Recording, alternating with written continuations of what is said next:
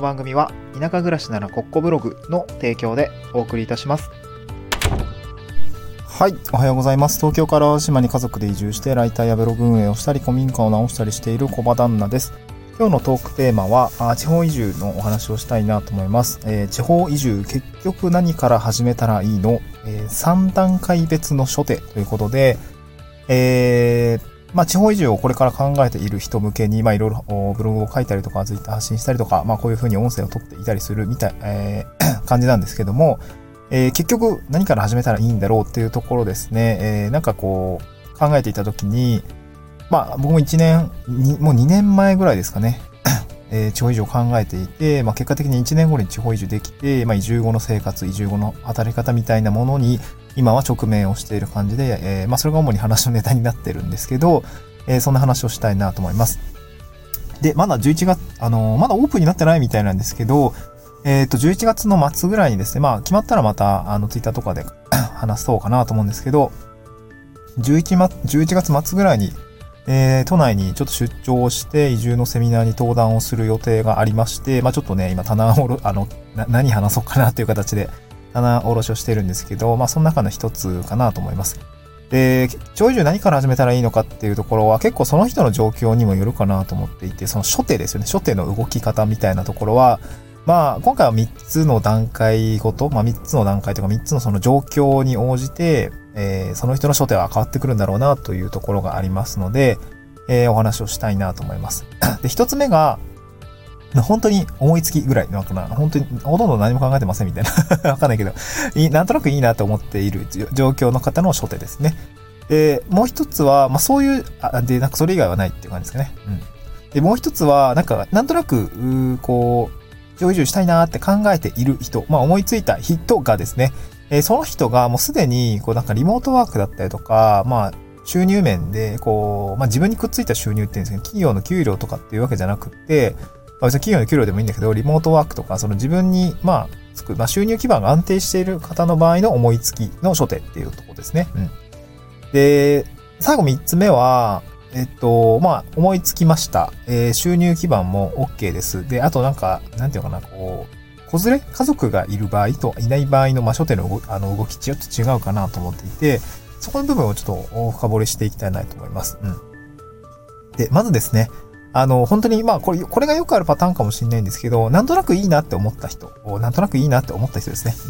うん。これはですね、そのなんとなくいいなって思ったら何をするべきかっていうと、やっぱりその、まあ、情報収集とか移住相談とかもそうなんですけど、えーできれば2つ同時に初手動き始めておいた方がいいかなと思うんですけど、だから何から始めて、始めればいいですか？で、2つあるのはちょっとね、なかなかずるくないと思うんですけど、あの、1つはやっぱり移住に関する情報収集の面っていうところですよね。まあ、移住相談に行ったりとか、セミナーに参加してみたりとか、まあ、とにかく情報収集するっていうところが一番なんですけど、ちょっとそれだけじゃやっぱりダメで、結局その、あのー情報収集した先で絶対つまずくところがあって、それは収入基盤なんですよね。僕も移住後に、えーなんていうかな、やっぱ収入、まあ移住する決断においても収入どうしようっていうことは当然あったし、まあ会社員やってたんで、会社に紐づくその収入っていう感じで、給料はね、あの、やっぱ都内、都内で働いてたんで、都内にいないとその給料ってもらえない。リモートワークでできないっていう会社だったんですよね。まあ、リモートワークできなく、できなくないはずなんだけど、あのーまあ、実利、実務的にはちょっと厳しいっていう感じだったのかもしれないですね。あの、ね、顧客先にも行かないといかないし、たまには出社しないといけないし、僕はエンジニアだったんで、こう、たまにはなんか、まあ、サーバールームに行って、あの、メンテナンスしないといけないし、みたいなところがあって、そう、あんまりね、あのー本当はできたと思うんだけど、頑張ったらできたはずなんだけど、まあ別にその頑張る理由もないかなっていうところで、あの、会社辞めました。うん。まあ、なので、まあ、パッと思いついて、で、かつ、うー収入基盤が、こう、リモートに移せない、えーどこでも働ける状態にない人っていうのは、やっぱりこの部分ですよね。あの、例えば転職を考えておくとかね、えリモートワークでができる会社に転職を考えておくとか、また副業を始めてみるっていうところですかね。あの、別に、ちえ移住先での職も、えっ、と、なくはないです。あの、選ばなければなくはないっていう、結構やっぱ、一次産業だったりとか、えっ、と、介護福祉っていうところだったりとか、まあ、あと、生活インフラに必要なものですよね。なんだろうな。例えば、うーん、まあ、えー、あ、ど 結構ね、あの、やっぱ、住宅関係、土建屋様 多いですね。また、まあ、ちょっと、うん、微妙、微妙、微妙じゃないんだけど、結構それ、なんか、やっぱ限られちゃうんで、あの、インターネット、オンラインで稼げるような、まあ、僕の場合はその、なんていうのかな。その、土地の、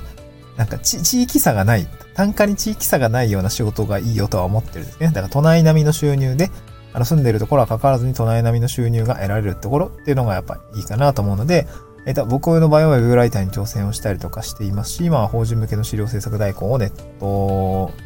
経由でお仕事としていただくことがあるんですけど、そういうことをしたりとかですね。まあ、もちろん地域の事業っていうところもやっぱ作ってはいるので、あの、まだ走ってないですけどね。うん。でもやっぱり、まあ価格はね、そんな大したことないと思います。だから比率的には今9、あ今、比率的には多分、健全なところは多分、まあ91とか82で、まあオンラインの仕事が多め、えー、で、地域の事業っていうのが少なめっていう感じになるのかなと思いますね。うん。まあ、こんな感じで、えー、まあ副業から 入ったりとか、あの、転職から入るでもいいと思うんですけど、まあ、まだあの、収入を自分につけていくってことですね。これがまあ、まず必要かなと思いますね。うん。で、二つ目は、えーと、なんだっけ？二つ目、あ、そうそうそう。地方以上いいなって思ったんだけれども、あの、なんていうのかな。収入がすでについている状態？あの、リモートワークでいつでも移住できるし、みたいな人は、あの、何から始めたらいいかっていうと、これはもう割とですね、現現地の、あの、生の情報を取りに行くようなムーブにした方がいいかなと思いますね。そう、あのー、どこでもね、仕事ができるんだったら、割とこう、情報収集もそこそこに、あの、まあ、ネット越しの情報収集とかセミナーとかの参加もまあ、ちょっとやっといてはいいんですけど、やっぱり生の情報を取りに行くっていう方が、まあ、あの、いいかなと思います。あの、早い、早く移住できるかなと思いますね。うん。まあ、実際にリモートワークだったら、まあ、あの、なんだっけ、えー、お試し移住とか使ってみるのが一番いいかなと思います。まあ、お試し移住を検討するっていうのはやっぱり、いいのかなと思いますね。せっかくあのどこでも働ける状態なのであれば、すでにもう試してみるっていうところが一番いいのかなと思いますね。うん。羨ましいですけどね。えー、僕はそういう状況になかったので、あの、羨ましいなと思います。で、最後三つ目は、えっ、ー、と、子育てとかされている方の場合は、やっぱ子供の将来とか、あの、まあ、子供との関係性、子供の大きさにもよるんだけどね。えー、僕の場合は、あ異常考えたとき、娘が1歳半で、お腹の中に子供が1人いるっていう感じで、あの、まあ、2児のね、あの、父、母の方、感じで、あの、移住を考えていました。まあ、というのも、あの、妻の実家がある兵庫県に、あの、近くにね、えー、ちょっと助けてもらいながら、生活するのがいいんじゃないのかっていうところがあって、えー、まあ僕もね、えー、島暮らししてみたいしということで淡路島に移住してきたんですけど、あの、子供の、まあ、将来だったりとか、あ子育ての、まあ、自分たちのですね、子育ての環境っていうものを考えるっていう、ここもやっぱり必須なのかなと思いますね。まあ、やっぱりお子様いる方とか、まあ、子育て中の方っていうのは、まあ、子供が軸に生活が成り立っているはずなので、まあ、あのー、そこがやっぱり重要なのかなと思います。まあ、逆に、えー、子供とかいないとかね、まあ、将来的に子供がいたらいいなぐらいであれば、そうですね、あのー、なんだっけ？えっ、と、まあ、特にあんま考えることないですね。あの 考えることないか、考えることないというか、独身とかだったらね、本当にポンと言っちゃえばいいと思います。割と行動ベースで、えー、やってみるといいんじゃないのかなと思います。まあ、なので、えー、さっきの、えー、思いついた時の、まあまあ、一番目の初手ですね。まあ、情報収集から入って、えー、やってみるといいのかなと思いますね。あと、副業とか、あの、収入の基盤っていうのを確実にしていくためにやっていくといいのかなと思います。はい、そんな感じですかね。結構子育て、子連れ移住ね、タイミング難しいですよね。小学校に上がる前までに、まあ、その子供のね、人間関係が固まってしまうとかね、まあ、割とこう構築されてしまう前に、移住してあげた方が、あまあ子供としてはね、なんか嫌だよね。その転職、転勤な、転校になっちゃうわけなんで、結構かわいそうですよね。僕もなんかでも転校ってちょっと一回ぐらいやってみたくて羨ましいなと思ったこともあるんだけど。そう、なんか転校生でなんかかっこよくないですか？そう。そう、転校生ってちょっとね、最初なんかもてはやされるじゃないですか。なんかそれそれが羨ましいなと思って、転校してみたいなとか 概念変えて言いましたけど、まあそれはそれでね、あの、悲しくなったりとかも友達とかね、いなくなっちゃったりもするんで、あかわいそうなところもあるかなと思うので、まあ、そこは注意してほしいかなと思います。まあ、なので、えー、私も妻も子育てをしながら移住を考えたときには、まあ、子供たちが保育園にいる間にやりましょうっていうことを考えていたので、本当にね、え当時はまあ、近い将来に3年後、3年後までにはとかね、なんか2022